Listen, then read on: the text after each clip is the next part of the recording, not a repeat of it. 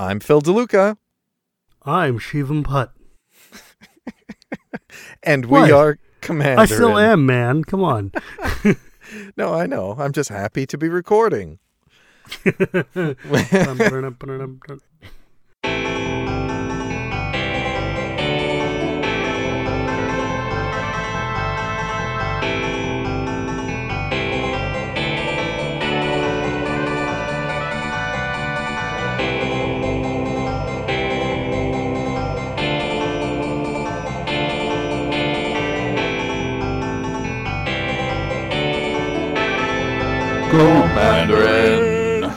Thanks for listening, everybody. We put a spotlight on community issues, but never, ever talk about three banned topics religion, politics, and Hearthstone.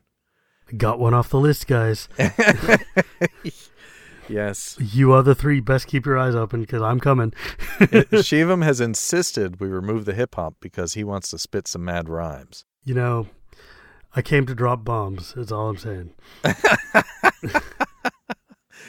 Ah, folks, if you want to hear Shivam drop some bombs or prevent him from doing so, you can support us by giving us five star ratings wherever it is you get your podcast from. You can also, and this is perhaps more influential than five star ratings, visit patreon.com slash commander at MTG and a buck a show and a note to us will log your vote as to whether or not Shivam and or Sean should be rhyming. Oh, now Shivam, we're missing a voice, aren't we? Yeah, it seems that poor, poor Sean Watson was crushed by Team USA losing in the World Cup uh, qualifiers, and so he's taking a day of mourning. We wish you well, Sean, and I know that you wanted to support the right team, so uh, we welcome you to Team USA's fandom. Uh, see you soon, buddy. See you soon. Wow. Yeah. Sorry about that, Sean. Right now, uh, everybody, if you don't know Sean, Sean is actually a very sensitive person, and it's just rivers of tears. Rivers. If you follow him on Twitter, and we'll get to that uh, toward the end of the show, you'll uh, you'll see it directly. In the meantime, don't forget to visit us on YouTube. You should comment, rate, and subscribe on any of the videos you see. That uh, helps us bump up in the ratings and therefore get exposed to even more people, which allows but not in us that way. not not in that way, in a good way. It's good exposure. because we have a wonderful show lined up for you, and we want to let other people in on this wonderful secret.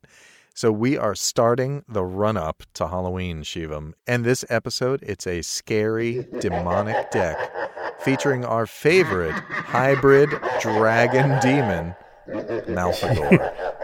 Only Dragon Demon? I'm sure they could have shoved a few more in there, man. Right? He could have been a Dragon Demon Vampire Wizard. I'm gonna I'm gonna have to correct you there. It's pronounced Malfegor. Oh. Malfegor. Malfegor. Wow, that's uh, got a purr at the end of it. That was I don't know how I feel about that. I'm I'm just staring at my Nazahn deck, so it kind of just took me over because I'm sure Yes. Malfegor's got some kitty in him somewhere. so to speak. Maybe that's how the uh, cat dragon. Oh, never mind. Oh God! to talk about Malfegor, and I've mentioned this deck a couple of times on the show now.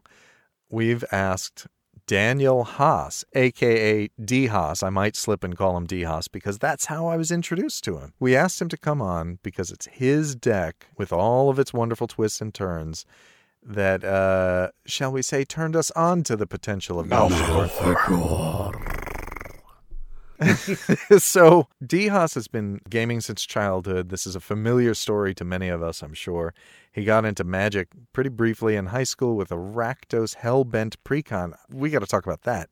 And uh, then he fell off until uh, college and the Lorwyn block, and uh, he's been playing ever since. He's been at Riot Games too since 2012, and uh, that's how I met him. He's part of the weekly Commander meta, and I caught sight of him playing some like ridiculously fun deck. It it was either Phage or Malfegor across the table, and we struck up a conversation, and here we are.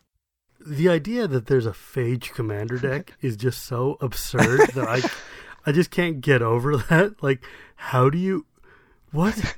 what? So Well, say hi first, Daniel. hi. it's, it's Sorry, good to be I here. should have said hi.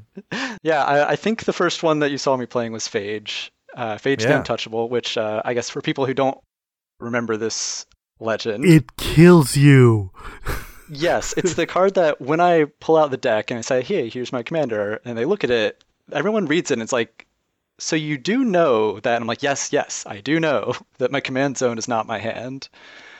So yeah, for people that don't know, uh, Phage, when it enters the battlefield, if you did not cast it from your hand, you immediately lose the game.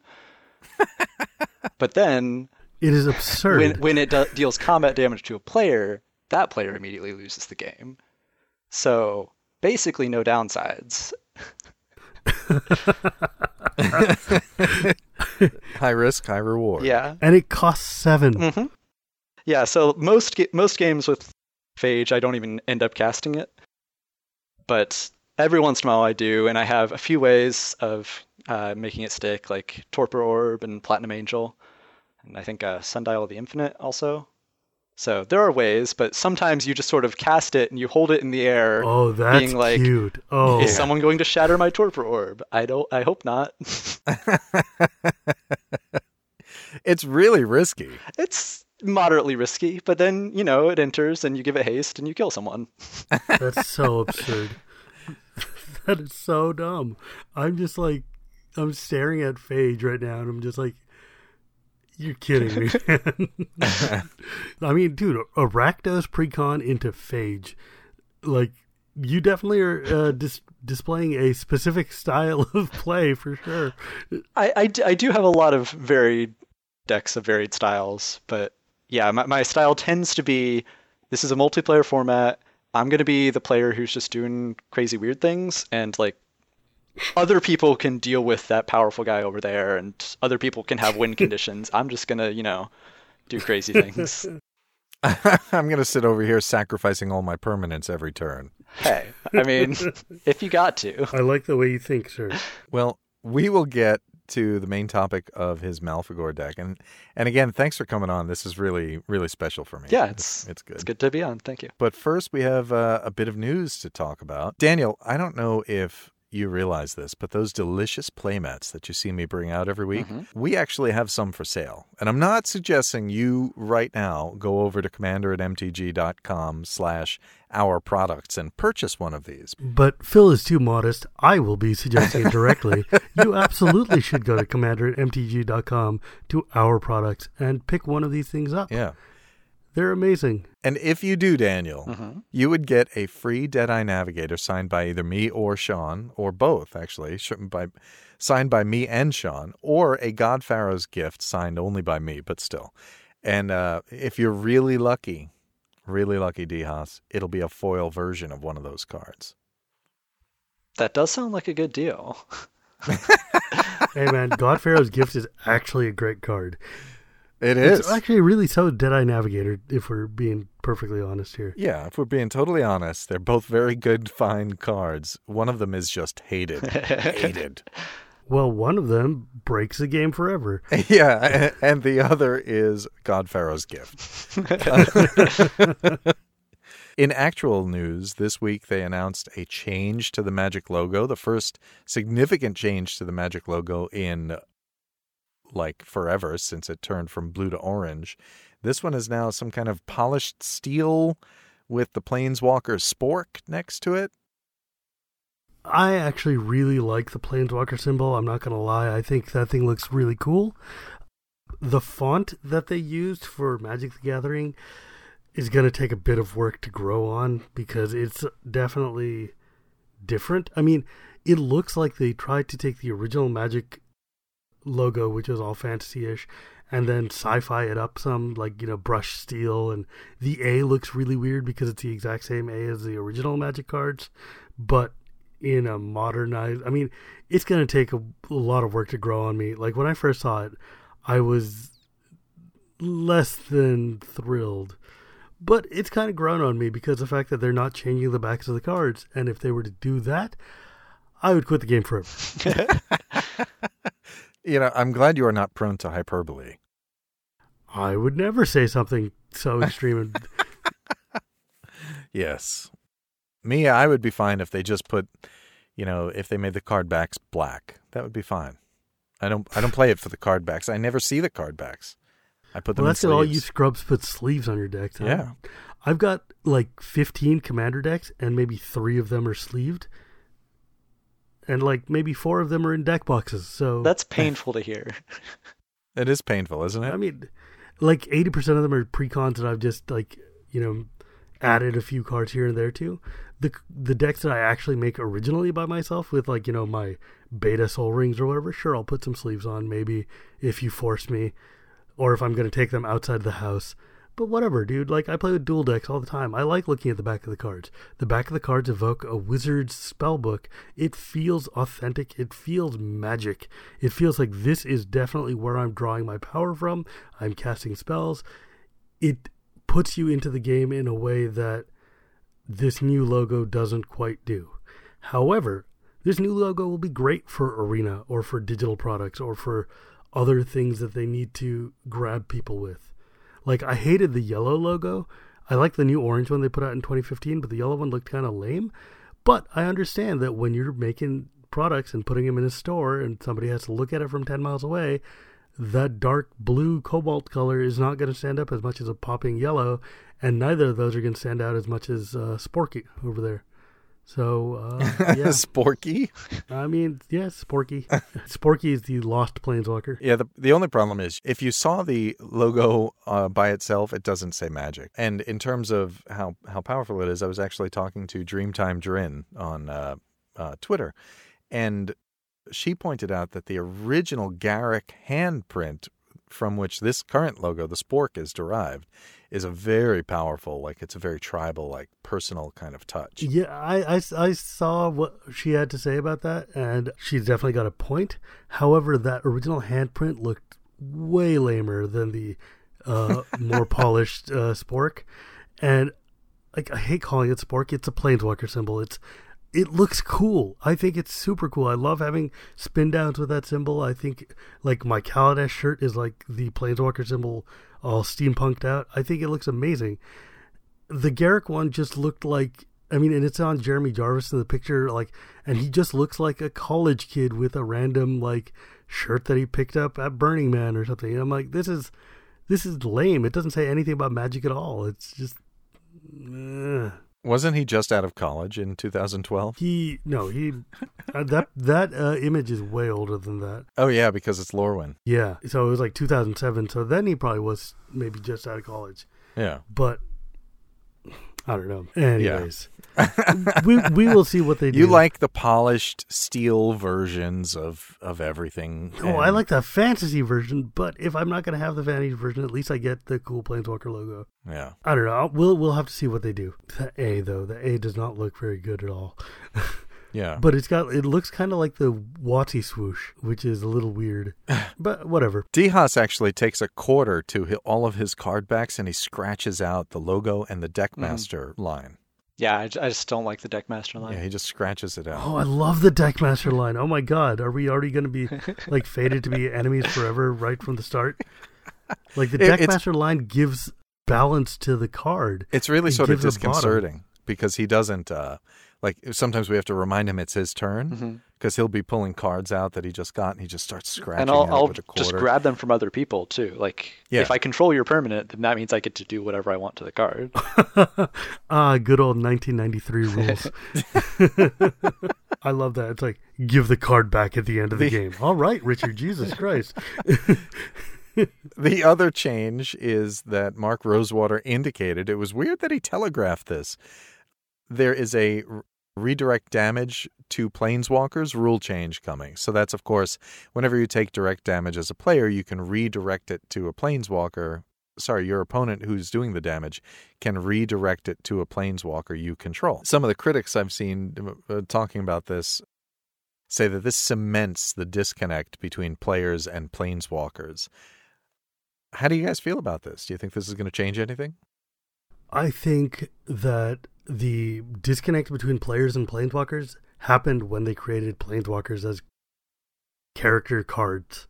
Like when the stories became about characters and like you could play these planeswalker characters, then the idea of you as a planeswalker was basically gone anyways. Like they don't care about lands as being locuses for you to draw mana from to cast spells from across the plains into this battle you're having. They care about the fact that you're here helping Gideon win the war or whatever it is. So eh, that that era of magic is gone. Oh, I think it's just much easier that we can just sit there and go, I lightning bolt your Gideon instead of I lightning bolt you and then redirect it to Gideon. No, just whatever. It's just easier. mm. Well, from from a lore perspective, uh, I don't really see any major difference because I don't know. It's supposed to be like you know, their your friend is here helping until they leave because they don't. I don't know, aren't loyal enough. I don't know. For some planeswalkers, that didn't make as much sense as others, but you know, it, it, it works fine. I, I'm more interested in the like rules side of it. So I know that they're changing how targeting works to just say like target a thing but I'm interested in like, does Earthquake work differently now? Because it used to be that you could Earthquake and hit either the player or one of their planeswalkers, but not multiple of their planeswalkers. oh yeah, good. So call. I'm wondering now if that's going to work differently. Well, specifically regarding Earthquake, which is a good question uh, to ask, Maro said, Hey, when we actually roll out the change, we will put out an article, and I don't know the specifics, so I'm not going to answer that right now. So we don't know if Earthquake works the way Earthquake used to work. But I don't know how Earthquake interacts with Planeswalkers anyways, so I guess I would have just kind of been faking it as I go. I do know how it works, but it's more complicated than it needs to be. I will say that every every time they've made a like cleaning up rules change, it's always been positive. Like there has Yeah. not been one where I've been like that should not have happened. So the tuck rule, or like uh, you know, move, being able to uh, put your commander into your hand or into the command Yeah. zone. I don't know. I think that's fine. I mean, I'm not a fan of planeswalkers becoming legends, but whatever. It's they're. I mean, ultimately they're right when they're like, look. These cards should just work the same because it's just easier. And I would bet money that this has to do with the fact that they're putting out Magic Arena, and so this makes Magic Arena a lot easier to code if these things all work kind of the way you expect. Planeswalker redirection in a game like the uh, Hearthstone like Arena would probably be really just so much extra clicking and so much more irritation as opposed to just drag your lightning bolt over to Garruk's face and go zap and call it good. it also just made for weird gotcha things. Yeah, it was just it was not a fun experience when somebody would be like, you know, like you just get corner cased into Yeah. losing something you did not expect. Like to if lose. I have hexproof, why does that mean you can't kill Chandra over there? yeah, I don't know. I'm I don't particularly mind it. Yeah, I don't particularly mind it either. It's just change, and change, of course, makes people very nervous. So if you're listener, if you're among the people who became nervous as a result, uh, tweet at us and share with us your emotional state regarding this change. We will help you. We'll counsel you through this. Actually, Sean is uh, he works in this part of the health industry in England. And he would happily counsel you. Remember, that's at Copain26. now, uh, we're about to hit our, our main topic. We have two more things to talk about, dear listeners, and then we will get straight to Val's crazy, tipsy, turny world. Yeah, I am really excited to see this. Yeah, wait, weird. wait for it. It's amazing. So, Sean is brewing Vona for next week's spooky Halloween episode. It's sec- our second one. This is the Halloween season. Of course, that's why D Haas is on to bring us the scariness, which is Malfegor. Malfegor. That's it. And for the first time, we are going to have a little minor topic called the life score. And this is where we talk about something cool that happened in uh, Yeah. one or more of the hosts and or guests' lives. And so this week, Shivam has something to tell us about because of his recent yeah, travels. no, I'm super excited about this segment because it's nice to have a little bit of uh, levity on this serious, serious podcast we have all the time. So uh, this past week, I was on vacation and I was at a place where I was able to play some Magic cards, and it was a good time. But one thing any traveler of Magic would know is that when you get to the airport, your deck boxes look super weird on the uh, X-ray machines that when Yeah. you send it through the luggage. And almost every time, they make me pull out my decks and like you know do the scan and check for whatever they're checking for and they always end up delaying you like a good three to five minutes and on the way home from my vacation i was like you know what? I don't want to waste any more time because i know they're going to drag me and we've got to get to the airplane. We're going to be late. So i just pull my deck boxes out the way you would with a laptop and i put them into a box and run it through the uh, x-ray machine. Now the trick is i was at seattle airport at SeaTac and in Seattle is the one place in the world where they actually recognize magic deck boxes. so much so that the TSA guy, when I put my three deck boxes into the thing, he was like, Oh, you bring some standard decks? And I'm like, I'm looking at the watch and I'm like, I've got to get to my plane. I'm like, no, no, no, these are uh, EDH decks. He's like, EDH, I love EDH. I'm like, oh God, uh, yeah, great, uh, thank you. And he's like, who are your commanders? I'm like, oh my God, are we really having this discussion right now? Because you were late, right? Yeah, I was late. My son was acting up, and my wife is like, "We need to go." And I'm like, uh, I've got Breya and zombies and my tree folk. I gotta go, man. He's like, oh, dude, I love zombies. Are you playing Scarab-Lord? I'm like, oh my god, I'm playing Grimgrin. Can I please go, sir? He's like, dude, I gotta tell you about my sliver deck. I've got a four turn kill. I'm like, That and I'm like, well, you know what, man? I host a Commander podcast. This is fantastic. I wish you the best of luck. I need to go right now. and I grabbed my decks and booked it.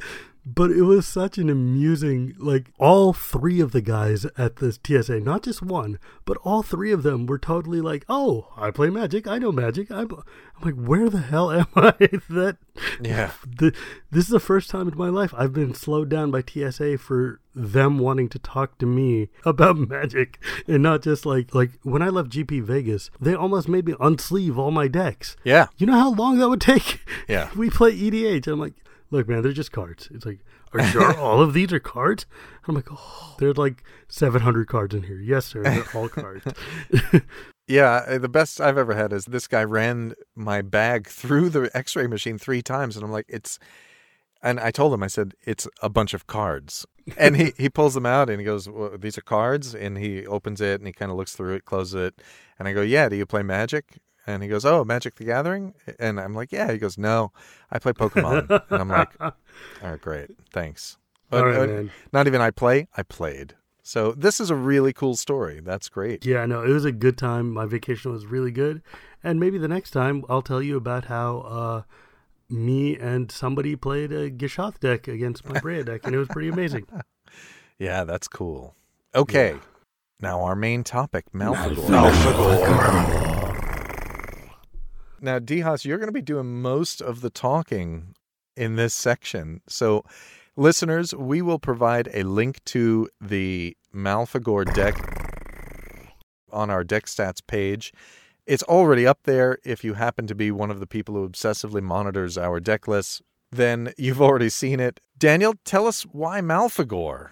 Well, I don't know. Mal- Malfegor, I literally like I opened him in Alara block and I just immediately loved him. So when you when you play Magic, you get to a point where you're no longer looking at the picture, you're no longer looking at the name. You just open a card, you immediately look at, you know, like the power toughness, the and what's happening in the text and the mana cost, and you just immediately do that, move on, right? Malfegor is one of the few cards that like the flavor text is what drew me to it, which just like is not how I typically play. And uh, so I guess for people who don't know Malfegor, the best the best legend, uh, he's a six mana, six six flyer, so he's typical kind of dragon, except for he's not a dragon. Good old 666. Yeah, six six for six. Um, he's red red black, and he's not just a dragon though. He's a demon dragon, and his flavor He's a text demon dragon. is a demon cannot be trusted and a dragon will not be ruled. And I don't know, just something about that grabbed me. That's so Rakdos. It, it is. It absolutely is. Malfegor, like you said, is six mana. That's two and black, black, red, red. Crazy. Six, six demon dragon has flying when Malfegor. Ooh, look at that. The old uh, Shards of Alara Comes when play. Malfegor comes into play. Discard your hand. Each opponent sacrifices a creature for each card discarded this way. hmm What are you doing? So basically, zero downside. Yeah, uh, I don't know. I, I I immediately loved Malfegor, and he was the first like real commander deck that I built. And the difference between him and all my other commander decks is that when you play Malfegor, you have to sort of put yourself in the mindset of Malfegor and not ask, would I do this, but would Malfegor do this? yeah, you got to commit when you're playing something this suicidal. Yeah. Because you could host yourself really badly, dude. You can. You don't play this deck if you're, you know, optimizing around, you know, min maxing or something like that. You you play this deck if you want to, you know, crush people. I mean, as a Vorthos, I love basically everything about this. The art looks sick, and the deck just looks. I don't know that I would be able to stomach playing something so uh, bonkers town like this. Yeah, it really is bonkers. Some of those cards that Daniel will be throwing away. And not just with Malfegor. We'll talk about some of those cards. He's uh, the stats for the deck. He's got 16 creatures, 11 enchantments, 11 sorceries, 6 instants, 14 artifacts, 1 planeswalker, and then 39 lands. And this is the part in in your deck list, you didn't even put the lands in because uh, a you didn't want to be bothered to put them in, and b there's nothing really special happening with those lands. Is no, not really. there? You're mostly throwing them away in the late game anyhow. Yep, Pretty much. Now we'll we'll uh, start marching through some of the sections you've identified. Ordinarily, listeners, we might consider things like how many card draw cards are there, how many mana rocks, and we would call them by those sections. But no, this first section is called uh, "We're all locked in together," yeah. aka "Keep up the infighting." what what's this section about? So I don't, I don't know. This is the section which is my favorite part about Black and also my favorite part about Rakdos, which is just making people make choices they don't want to make and sort of like changing how they evaluate stuff, changing how they interact with each other, and just sort of like putting them in awkward positions. So one of my favorite EDH cards, one that I will add in every black deck that will let me, is a Plague of Vermin. This is an old, uh, I want to say Shadowmoor card. It's a seven mana sorcery, which says starting with you, each player may pay any amount of life. Repeat this process until no one pays life. Each player puts a 1 1 black rat creature token into play for each one life he or she paid this way. What? Ratropotence. So your first thought might be like, hey, doesn't this anti synergize with my commander who wants my opponents to sacrifice creatures? And my answer is yes. That's fine. I have played this and just been like, I am going to pay one life. And then the person next to me says, I am going to pay 30 life. And then everyone else looks at their board and they're like, uh, I guess I need blockers, so I'll pay 25 life. And then I just pay nothing, and then I damnation immediately afterwards, Oh no! which is always fun. oh no! Yeah. But then sometimes I'll be way behind and I'll just be like, okay, I'm just going to pay, you know, 35 life and go down to one and just, you know, see what happens. Yeah. Gut shot. That's nasty. Yep. Plague of Vermin is six and a black. what a ridiculous card. hmm That's nuts. It's really late game. You just pay it and then you make people suffer. That's funny. No, I don't make them suffer. They choose to suffer or choose not to. that's Yeah, that's true, the true. Distinction. I think I've had you play that on me, haven't Mhm. you? Or well, in, in a game against me. Mm-hmm. That's terrible. So tell us about this next card. This one's also Shivam. You might want to cover your ears. So the next one uh, costs nine and a black, so that's 10 mana. It's another sorcery. It's from uh, Time Spiral, uh, my favorite block. And so it, Why am I not surprised? Yeah, It, co- it costs 10 mana, but more it, it has a suspend uh, cost of only 4 mana. So suspend for 2 BB uh, to suspend for 2 turns. And when it resolves, target player sacrifices half the permanents he or she controls rounded down. But if you suspend it, while it's suspended, at the beginning of each player's upkeep, if it's suspended, that player may sacrifice a permanent. If they do, put two time counters on Curse of the Cabal.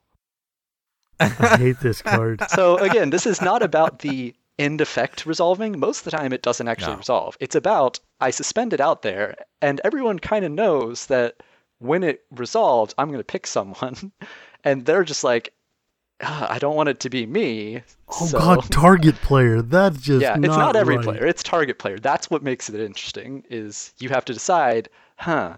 Do I want to sacrifice something? I think that other guy's more of a threat. I think he's more likely to target that guy.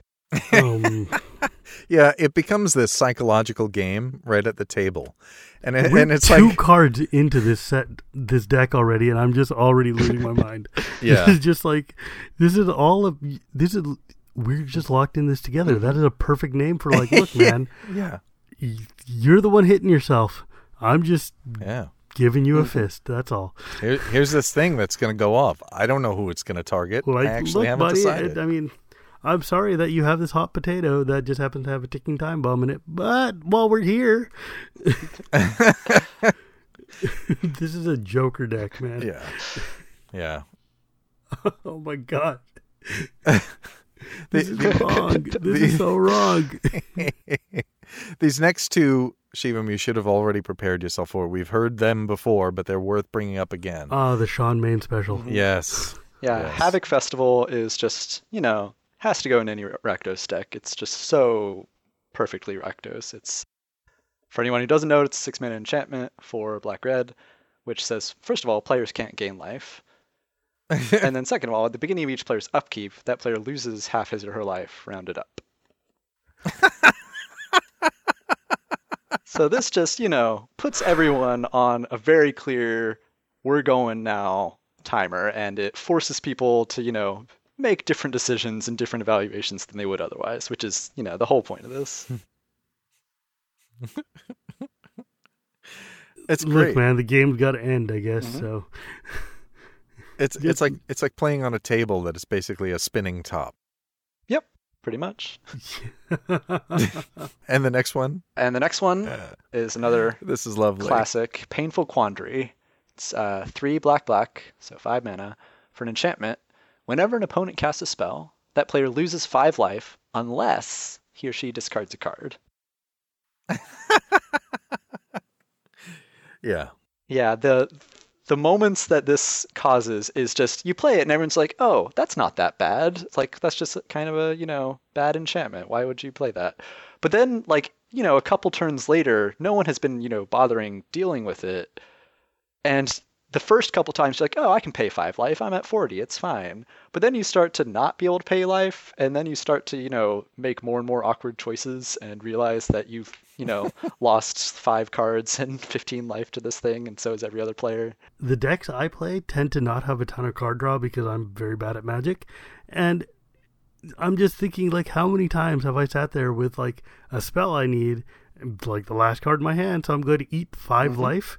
That's miserable, man. That's not. this is not an insignificant spell. This is a miserable spell. But you got to Yeah. choose the 5 life or the card. Yay! Yeah, Yay! see? It's empowering. This definitely feels like a demonic dragon deck.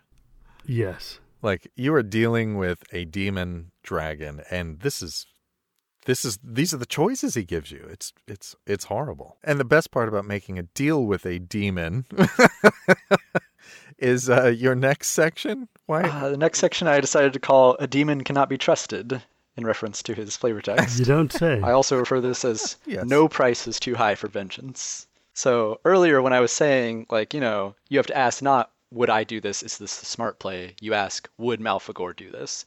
And, you know, would Malfegor pay 15 life to destroy a creature? Yeah, probably he would. Like he he's not worried about, you know, other concerns. He's worried about like, oh, did you mildly inconvenience me? I am going to punish you like arbitrarily. I, I when you play Malfegor, you want to be the player that no one else can really predict. That is not going to, you know, do the optimal play. They're going to do the spite play or just some random other play that's fun. So uh, a good example of this card is uh, one of the best wrath spells out there, which is uh, Phyrexian Purge. It's a four mana Mm. sorcery, two black red, and it says pay three life per target, destroy any number of target creatures. I'm sure the Oracle text has been updated, but yeah. So if you know your opponents have like five or six creatures, then you're gonna pay you know three times five life and destroy all of them, and it's like Plague Wind, for four. Plague Wind for four, you said. Yeah, and it can be very powerful, but sometimes it's you know I pay a lot, a lot of life. And you know, you know, okay, the worst thing, Shivam, he pays the life gleefully. and and when he does, it's like you you look at it, you're like, dude, dude, you just spent 15 life to kill five creatures, and he's like, yep. I mean, when in Malfegor, do what Malfegor does. Exactly. That th- this seems to me like this whole deck so far. We've seen like five cards. Feels like you're definitely like when you play this deck, you're going in with a mindset of like, you know what, I'm gonna be hellbent. I'm gonna be like losing life by the pound, and that's what I'm here Yep. to do. So that's what we're gonna yeah, do, like and that's I- awesome. I, don't really have ways to gain back the life. no, because Malfegor does not care for your life exactly. You're starting to understand. See, Shivam? Yeah. Yeah. This is some nonsense. Yeah, so a, a, s- a similar card to that is uh, Fire Covenant. It's an instant, costs three mana, one black red, uh, and it deals X damage divided any way you choose amongst any number of target creatures, where X is equal to the amount of life you pay. So it's it's a similar type effect where you just you know pay you know 15, 20 life to kill a bunch of creatures unexpectedly. And no one really expects these cards because they're like pretty old cards that no one really sees because they're typically not great because, you know, why would you pay so much don't know, I remember playing Fire Covenant a million years ago, but no, actually, Fire Covenant seems pretty good though, because like you've definitely played cards like Toxic Deluge before, where you're paying life to you know off creatures, and I could see this in a pinch coming in handy, especially since it's Yeah. an instant. That's actually pretty neat. I don't know that I would play quite as suicidal as you would, but But but toxic deluge is is you, you only pay it up to like the threshold of the creatures you want to kill. This this you're paying for every point of toughness. jeez. Yeah, this is. I'm not saying it's a good card, man. I'm just saying I get it. But it's a card that no one expects. Like, no one expects it. that's the key part of it. I, I don't think I saw the Fire Phyrexian Purge, but I did see the Fire Covenant. I remember you casting it. It was at the end of, I think it was at the end of my turn because you were like the next player or something. And then you just vaporize these creatures out of nowhere. And I'm like, what did you just do? Did you really just play Fire Covenant? And I pulled it out of your graveyard. I'm like, let me see that card. I'm like, what the hell does this even do? yeah, that was, that was a crazy game. The whole game was nuts. So what's this next card? So this is a card that I put in the deck, and I just could never bring myself. Whenever I'm like slotting things in, I can never bring myself to pull it out because it's just so weird and fun. Uh, it's Jagged Poppet, which is a three mana three four. So you already know it's going to be great. It's one black red for a creature that uh, whenever it is dealt damage, you are going to discard that many cards. So, you know, not the safest thing to have around. But What? when you're hellbent, so hellbent being the mechanic of when you're out of cards in your hand, which, you know, Malfegor causes that to happen. When you're hellbent, whenever Jagged Poppet deals combat damage to a player, if you have no cards in hand, that player discards cards equal to the damage. What? That just what? This seems so good. It's You have to be some kind of madman to play this Uh-huh. you, you, you play this out, and then you Did you see Malfegor. that? So now the first text line doesn't have any downside. And yet it's only a three mana three four that hypnotic specters for three or something like that. Did you hear that? Uh huh. Hypnotic Specter. That's exactly the way he plays this. He smiles broadly and goes, uh huh. Oh my god. My favorite cards are ones that I can describe as there are no downsides. I mean, for certain values of downside, okay, fine. Right, right. Uh, so uh, what's the second half of his? Yeah, the flavor text is a demon cannot be trusted, followed by and a dragon will not be ruled. Because he is both a demon and a dragon. Ugh. And this is one that I also refer to as bow before me. This is the like I am powerful and it's sort of the the swag points. It's the like, you know, just like displaying yourself, laying it on the table and not good things necessarily, but so I put two cards in here next to each other because I'm pretty sure I'm the only Magic player alive who would put these two cards in the same deck. One of them is Baneful Omen, and it really just cements what I'm talking about here, which is a seven mana enchantment for black, black, black, which says at the beginning of your end step, you may reveal the top card of your library. If you do, each opponent loses life equal to that card's converted mana cost. It's it's kind of the it, it was printed in Rise of Eldrazi and it was supposed to be a like you know it's coming you know that it's coming and I am not afraid that you know that this is coming next. And Shivam, we didn't actually cover it in the stats. We should have, but the mana curve is an average of four point five three converted mana cost. So every card he reveals is going to do like four and a half points of damage on average. Yeah, I'm noticing that. Like, this is just insane aquarium. This is like, this is the sort of deck that you would put a bob into and just die. Speaking of which, the next card that I'll talk about here is, you know, sometimes Malfegor discards your all the cards and you have no cards in hand and you kind of want cards back. So one of the best card draws ever printed in Magic is Ad Nauseam which you know most people probably are familiar with, but it's a five mana instant that says reveal the top card of your library, put that card into your hand. You lose life equal to its converted mana cost. You may repeat this process any number of times.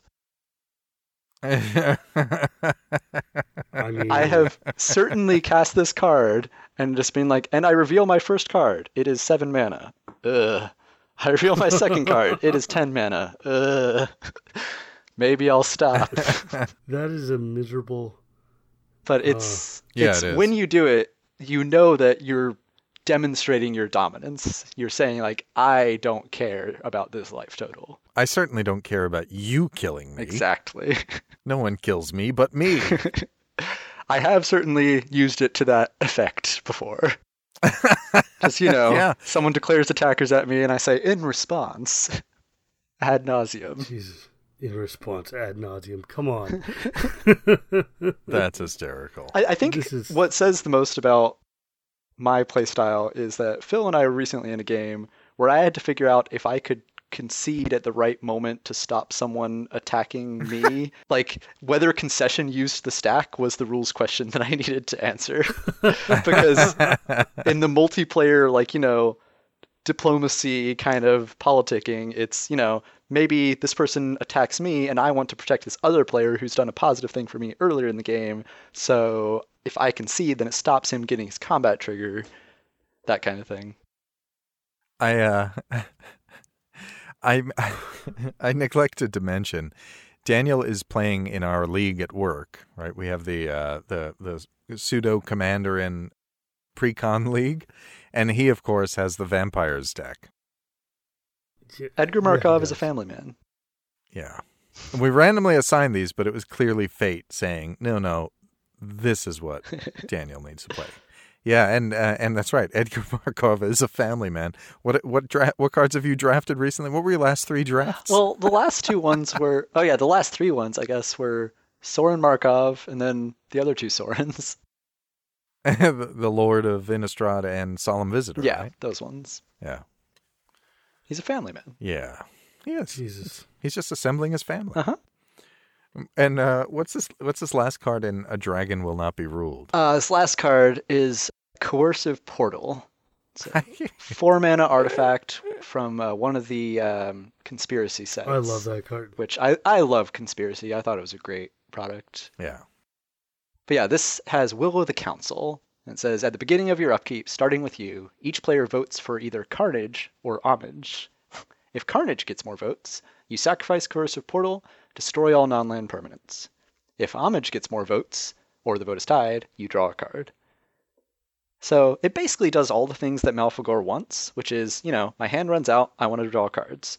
Sometimes I want to destroy everyone's things. And also, more importantly, I want to make people make weird choices and pay homage to me as a powerful dragon demon. Oh my god. I have played this card once. no, I li- actually like Coercive Portal quite a bit. Mm. It's it's fun to use in specific types of deck, just because it's either gonna wreck every. I mean, it adds such a fun little chaos game into it. Yeah. I don't like having all of my creatures destroyed. And inevitably, when I played this, actually, I played, I got it out in two games. Each time I played it, I happened, you know, to later develop more creatures than anybody else. And they just went, guess what? and they took them all away. And it sucked. See, the problem is, is that you're developing attachments to these creatures. Yes. Malfegor is Yeah, ready very- to sacrifice all of his minions in exchange for power. This is a very Buddhist deck, man. You you don't attach yourself to anything. All is impermanent. Everything dies. sometimes you have cards in your hand that you want to play, but sometimes you just want to play Malfegor. Hmm. You know what? Such is fate. You only get to do one. I, I don't think I've ever put that together. This is amazing. Like every every card you reveal is just making me like I feel the goosebumps coming, and also I'm just like, what an amazing, amazing deck that also seems completely miserable to play against. but I love this. This is great. Like I'm just enjoying how ridiculous this is so much.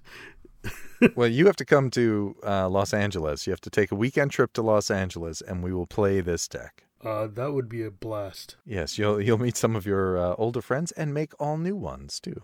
I'm a big fan of both of these things. yes, It's funny because I think the first deck that I played against Sean when uh, he first showed up at Riot was Phage, and he apparently had this impression of me as like a very spiky, like optimizing player because of how I was playing the deck.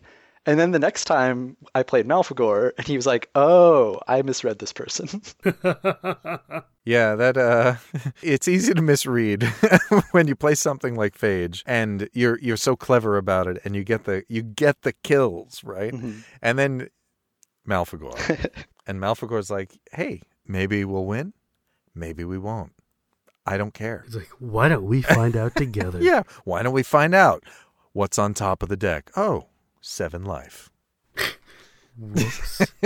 Yeah. Now that you've said it, uh, continuing with the Buddhist theme here. Yeah, the the last grouping of cards I, I refer to as "Today is the only day that matters." I'm sorry. Also, hellbent and loving it. It's just I don't know. Malfegor is very Rakdos, and like hellbent was a Rakdos mechanic, but Malfegor was in Conflux. But it just synergizes so perfectly with all the Rakdos hellbent cards that you can't Yeah. not support it for that. Actually, my first ever deck you mentioned earlier was a Rakdos pre-constructed deck that I got in high school and played with people. It was a had like gobhobbler rats, I think, and just various things that triggered and got better when they were hellbent.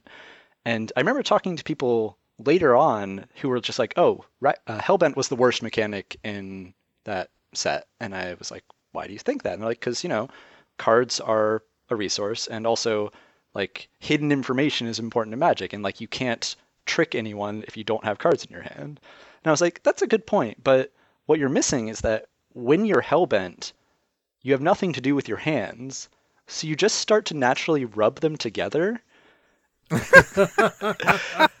and you're just sitting across the table just smiling and rubbing your hands together and that's when like when you put it together it's like ah this is what it feels like to be part of the Rakdos Guild no future, Jesus. just today. but yeah the, these are cards uh, some of them uh, have to do with being hellbent but most of them are just Malfegor is going to discard your hand you got to kind of figure out something to do after that so this kind of just plays into that with I don't like playing, you know, typical cards uh, as much as possible, like commander staples. I try to avoid them because I prefer each of my decks to feel distinct and to play things that are more on theme, I guess. So uh, Mm. one of them here is Wheel of Fate, which is a sorcery with no mana cost, but suspends for one red for four turns, and just, you know, when it goes off, each player discards their hand, then draws seven cards. So this is great with Malfegor because you, you know, suspend it out, play Malfegor, and then get seven cards back. Yeah, I actually like Wheel of Fate a lot as well. I use it in most of the decks. I need Wheel of Fortune style effects just because it's cheaper and suspend is also just fun. It's such a great card. Yeah. and it fits your deck. It fits your theme. Yeah, it really does. Yeah, the the next one on here is, like I said, things that are more thematic rather than necessarily good. Grafted Skullcap is a four mana artifact that says at the beginning of your draw step, draw a card. At the end of your turn, discard your hand. it seems worthwhile, right? It's a good trade. I mean, it basically means that after Malfegor, which like you really have to think about all the cards in this deck as pre and post Malfegor. Like Malfegor will come down at some point in the game, and some of the cards are useful before Malfegor, and other cards are useful in that like, okay, now I'm just top decking and figuring out what to do. And this is a post Malfegor card. It looks like a piece of clothing that Malfegor would wear too. Maybe after making it. Yeah. Um yes. It- it's it's this weird like yes. clearly metal stapled onto like I guess a an ogre or demon skull. It's unclear to me. Yeah. Who knows? I mean, we'd have to ask Malfegor, but would he answer us? Uh, he might, but at a cost. He's like, "What's it worth to you, buddy?" I love this next card. It's it's one of those that I'll just shoehorn into decks randomly. It's a six mana Omen Machine. it's an artifact that says, first of all, players can't draw cards. And and this is great because sometimes someone over there with a wizard deck is doing some crazy weird stuff, and I'm just like, no, no, you, you don't get to do that. And then at the beginning of each player's draw step, that player exiles the top card of their library. If it's a land card, Mhm. they put it onto the battlefield. Otherwise, they cast it without paying its mana cost to Fable. So there's a couple subtle things about this card. Wait. Yeah. Each player's draw step. Yeah, They yeah. Exile the top card. If it's a land, they play. Why? So again, in the post Malfegor world, this is basically just I get to guaranteedly get stuff, and other people aren't accelerating crazily past me. It's basically ideal. Th- this turns the game into flux. You uh, draw one, play one Mhm. every Yep. turn. Yeah. The other subtle aspect to this card, which most people don't recognize, is that it says that player casts it without paying its mana cost to Fable. It does not say that player may cast it. Right. You know, I, I saw that. Yeah. So sometimes Yeah. someone will re- reveal a card that they didn't really want to play, and, you know, now they are playing it. Yeah. yes. How about that? I guess we are casting Day of Judgment. it's really crazy. Uh, You made, I forget what it was you made me cast, but it was something definitely unpleasant. I think it might have been a board wipe. And I'm like, but I don't want to. And you're like, mm, well, doesn't say may. You know, life is full of choices that we don't want to make all the time. you just learn to accept it. Yeah. Oh my god, this is like the most Buddhist deck I've ever seen in my life. Yeah. Wait, yeah, this next page, too. hmm This is just absurd. So yeah, The second half of the day. this this next card uh. I refer to as Poor Man's Necropotence, and it's a nihilistic glee. It's a card from the original Rakdos set in Ravnica. Uh, it's a four mana enchantment, two black black, which says uh, first of all it has the ability two and a black, discard a card, target opponent loses one life and you gain one life. This is not very useful. More relevantly, if you're hellbent, you can pay one mana and pay two life to draw a card. You can only play this ability if you have no cards in your hand. So but you can stack them. you can stack so them. if you're hellbent, it turns into greed. Yes. Basically. And so like when in the post Malfegor world, you have, you know, five mana up, and again, this is Malfegor, I don't care about paying life. You can stack a bunch of these to draw back a bunch of cards in your hand and still have this thing out there. And I will say that the target opponent loses one life and gains one life has saved me from death in the past. Jeez. that is, uh, Cute. yeah, cute. That's one word. Yeah, I've, I've, I've always liked this card. Oh my god. Next card is sort of a, a second Malfegor in a way, but doing different things with it. It's a Thought Gorger. This was from Rise of Eldrazi. It's a two black black, so four mana for a uh, trample creature, a horror. And when it enters the battlefield, you put a plus one plus one counter on it for each card in your hand, and then if you do, discard your hand. So it discards your hand, gets a bunch of plus one counters, and then when Thought Gorger leaves the battlefield, you draw a card for each plus one plus one counter on it. So it kind of I mean, that is so crazy. store eats the cards in your hand for a bit, and then when it dies, it gives them back. Uh, it's I I I'm not ready to step off the cliff. I'm just not ready. Like I look at cards like this and I'm like, I don't know if I can do this. I just don't know. Because you're not ready for some, when someone just like, oh, uh, pacifism, and you're like, well, okay, I guess it's gonna chill there for a while now. That that happens sometimes, and you know, Has anybody blinked it? well, if if they do, I just draw the cards. I just draw a bunch of cards and then discard a bunch of cards again. So Yeah. it's not terrible. The way that you're supposed to build put this card into decks is when you're adding counters on it after it's entered, so that like you are drawing more than you have discarded. But eh, Mhm. that's not Malfegor's plan. And uh, now this this final card is what is what changed this from playing like okay this is some kind of weird chaos deck to my mind like I just basically I I kept cool Shivam I kept my cool but when he started using this card and he started actually using it when it when its effect came in, into play I just mentally I grabbed my face and I started screaming and because I'm like no I don't like any of this So yeah, this last card is, as Phil says, the one that excited Phil most about this deck. But honestly, it only Oh shows up in a few games, and it very, very rarely uh, ends up doing what it's supposed to be doing. It's Hellcarver Demon. It's a six mana, six six flyer. It's a demon. It costs three black, black, black. When Hellcarver Demon deals combat damage to a player, sacrifice all other permanents you control and discard your hand. What? Then exile the top six cards of your library. You may cast any number of non land cards exiled this way without paying their mana costs. yeah I mean right What? Like Why? This is just, I don't like Rakdos at all. it's a great card because, I don't know, it, it is a very powerful effect in the right uh, circumstance, but I have definitely connected with it and just flipped over six lands and just, you know, okay. But, you know, Well, you get to try again happened. next time you connect. oh my god! Every time. Every time. Yeah, because it sacrifices all other ever- permanents. It's- no Have no you thought about putting the the sword that gives myriad onto this guy? That would certainly be interesting.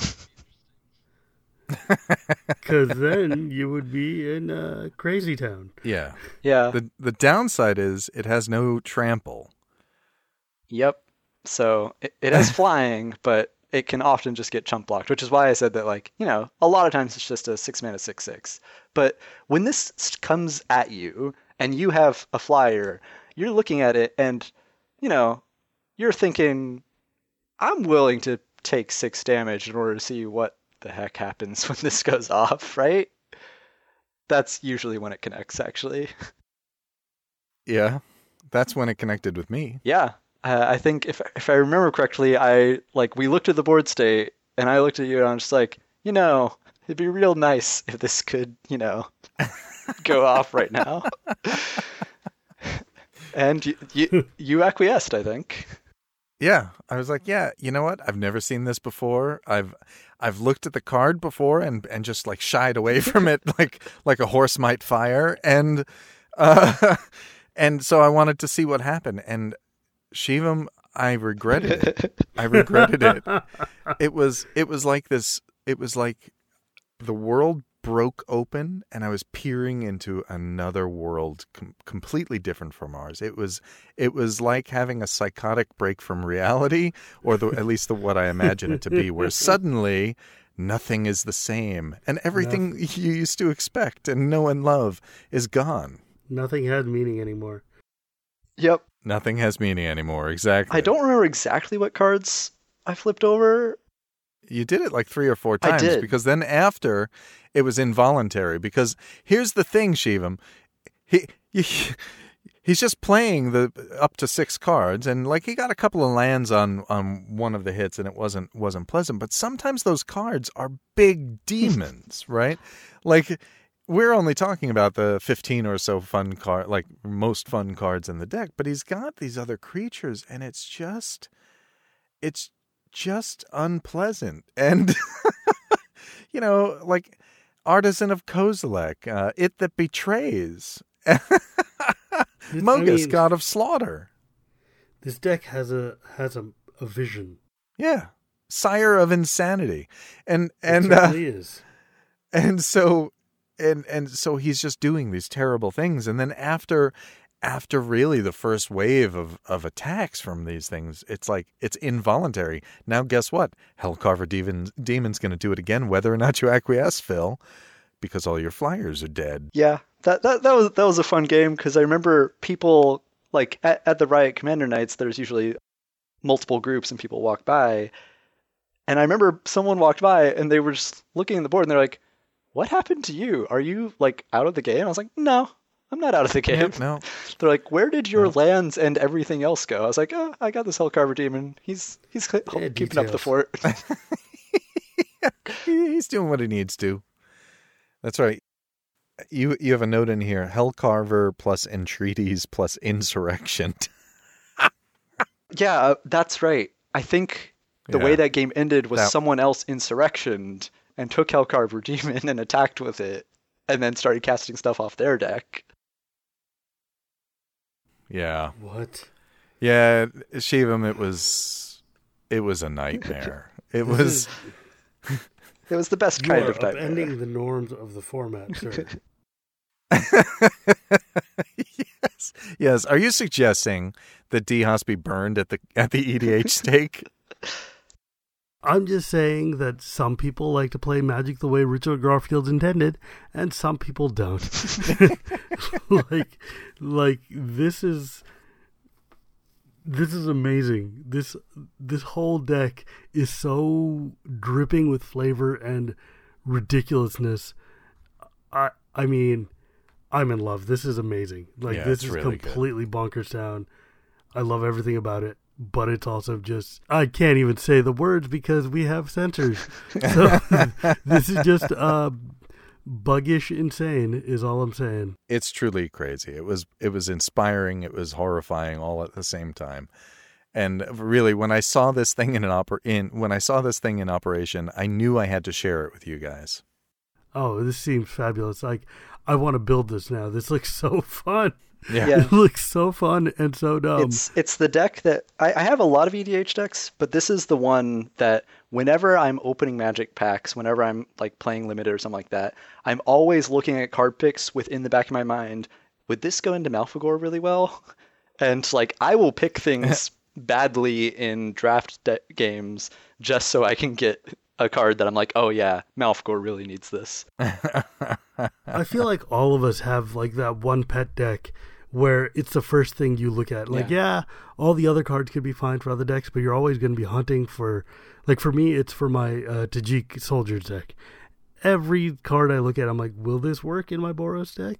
Mm, probably not because it's green and blue, but that's not the point. Yeah. Uh, so, I do have one question. Can you tell us what the one Planeswalker is and why it's in there? Oh yeah. It's my favorite Planeswalker is why it's in there. It's uh Oh, well, that's a good reason. Yeah, so most people forget this one exists. It's uh, Chandra Ablaze. She is the Ah. six mana Chandra, also known as Bad Chandra. She uh, works pretty well in this deck, but I just always thought she was the most well designed Planeswalker of any Planeswalker because all of her abilities interact with each other in interesting ways instead of just feeling like, oh, it's three kind of good things that fit in the color pie. It's uh, like her first ability is discard a red card to deal four damage. No, discard a Oh, just any card. Okay, yeah. To deal four damage to something, to creature player, I think. It's uh, plus one, discard a card. If a red card is discarded this way, Chandra Blaze deals four damage to target creature or player. That's right. So you can just choose to discard something and do nothing. Yeah, you could, which sometimes helps you, right? Yep. And then, yeah, minus Yeah. two, each player discards his or her hand, then draws three cards, which, you know, in a post Malfegor world is great. In a post Malfegor Uh-huh. world. Yep. And then minus seven, cast any number of red instants or sorceries from your graveyard without paying their mana cost. Oh, So I, I just always like Fair. this card because, you know, the first ability interacts with the ult, and the second ability interacts with the ult, and the first ability interacts with the second ability because you get to refill your hand. And so it's just, I don't know, it's a very clean card. I really like it. Awesome. yeah, it's very nice. In this in this particular deck, it's very Yeah. nice. But it costs six mana, which is why it never really saw play. So this morning, I shared the deck list with our patrons in the $10 patron chat group we maintain on Facebook. And Andy Bentalay, he had some suggestions. He says uh, you have some saucy instant and sorceries, but not a lot of ways to copy them. He suggests inclusion of fork and Dualcaster Mage. And if you want to go more instant and sorcery heavy, then there's Thermo Alchemist to ping all the opponents and access to some utility spells like Mizzix's Mastery, Mizium Mortars, Vandalblast, Volcanic Vision, Incite Rebellion, uh, Yeah, and then- and then you- Blasphemous You Act. swap out Malfegor with Niv Mizzet, and then you. Well, yeah, yeah. And uh, he says, don't forget Past in Flames to do it all again. That Past in Flames is a pretty good suggestion because, you know, you're, and Volcanic Visions actually, because you're pitching everything else. You are. Maybe you won't pitch those two. I found that in this deck, with the way that I have built it, you tend not to get above like seven or eight mana. So, because then something, Before sacrificing it. yeah, something happens at that point, which makes the game hard to predict. So it's hard to like build up to the combo of like, oh, I passed in flames, and then I cast this, and then I cast that, because you tend to be casting one thing a turn. Yeah. But yeah, that, that's just the way I built it. I am in awe of this deck. Oh, it's beautiful. Yeah, you, you can also It's build it uh, in a more reanimator style because you're discarding your hand uh, and causing other people to sack creatures. So you can definitely go harder in on uh, more reanimation effects if you want to actually optimize around the effect, I guess. But You want to actually win. But you have to ask yourself, would Malfegor care about reanimating anything? that's exactly what you have to ask yourself. Well, it is almost the end of the show, and by long standing tradition, we like to talk about ways to kind of hose this strategy. Yeah. I, I saw that this was on your like, you know, suggestions, and I feel like it makes sense for other deck discussions, but I wrote down here what is best in life, which is in reference to Conan, you know, what is best in life to drive your enemies before you, hear the lamentations of their women. And I think like when you ask what hoses a deck, typically people are thinking like, oh, what causes me to lose? But Malfegor causes himself to lose a lot of the time. so it's really like I measure success by like how weird did I make this game? How like interesting like how many interesting choices did I cause people to have? So like it's kind of hard for you to hose that. That having been said, he kind of folds to, you know, competently built decks. I don't know. It's you're the player in the group of four who's sitting there and like you know doing your own thing, and everyone's just like, "Oh, that's the Malfegor player. He's going to be sort of a wild card, but like I'm not too too worried about him. I'm going to focus on this other guy who's you know playing Narset or something like that." Man, Yep. And then suddenly Malfegor has his buddy Hellcarver demon Yeah. out, and the whole world cracks And open. sometimes crazy things happen, but that's just you know the risk you take when you sidle up next to a demon Yeah. dragon. Yeah. You know, it's on the tin Demon Dragon. Yeah, I, I think probably the most common thing that actually hoses this is run, like not getting mana to cast stuff. You'll notice that like there aren't many mana rocks or card draw spells in here. Uh, if I were looking to optimize this to like be more consistent, that would be where I would go. But I, I'm more okay with there being occasional games where I do nothing in exchange for the games where crazy things happen. Well, I think the trade is well worth it. It's a great deck. this looks amazing. Thanks for hanging out with us, everyone. Daniel, thank you for coming on the show finally. I know we've talked about it for a couple of months and we made the time and you did it. Thank Yeah, you. Uh, thank you so much for having me on. I've, I'm always excited to spread the gospel of Malfegor. How can people reach you if uh, they have questions about the twisted world of Malfegor? Probably the best way, I guess, would be uh, email wicketlink at gmail.com. So W I C K E T L I N K at gmail. It's probably the best way to get a hold of me. Feel free to ask me questions or, you know, whatever. And you don't mind if listeners send you emails saying, hey, thanks for the Malfegor suggestion. I played it on my unsuspecting meta. Absolutely not. I would love to hear the stories that people have about what they've done with Malfegor or like different ways they've taken the deck, honestly. Oh, yeah. And listeners, if you have a Malfegor deck and want to share some stories, remember to tweet it at us. I'll print them out and bring them to Daniel. Daniel does not have Twitter. Nope. What? Yeah. Malfegor wouldn't have Twitter. Brave, intelligent man. Yeah.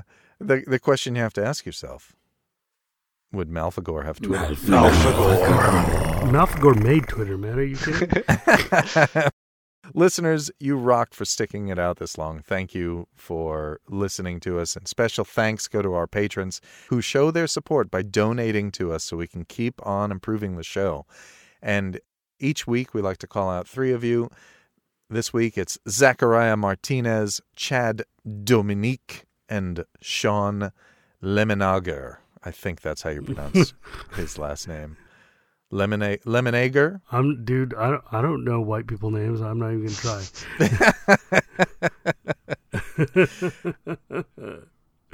Now, Daniel, it's a time honored tradition that our guests take us out. I think going with the Malfegor theme makes sense. So, uh, Commanderin, what is best in life?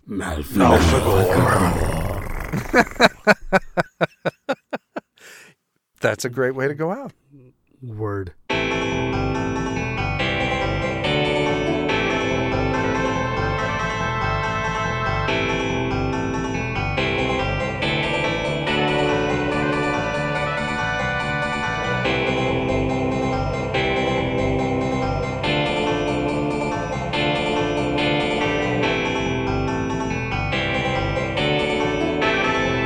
Go Mandarin.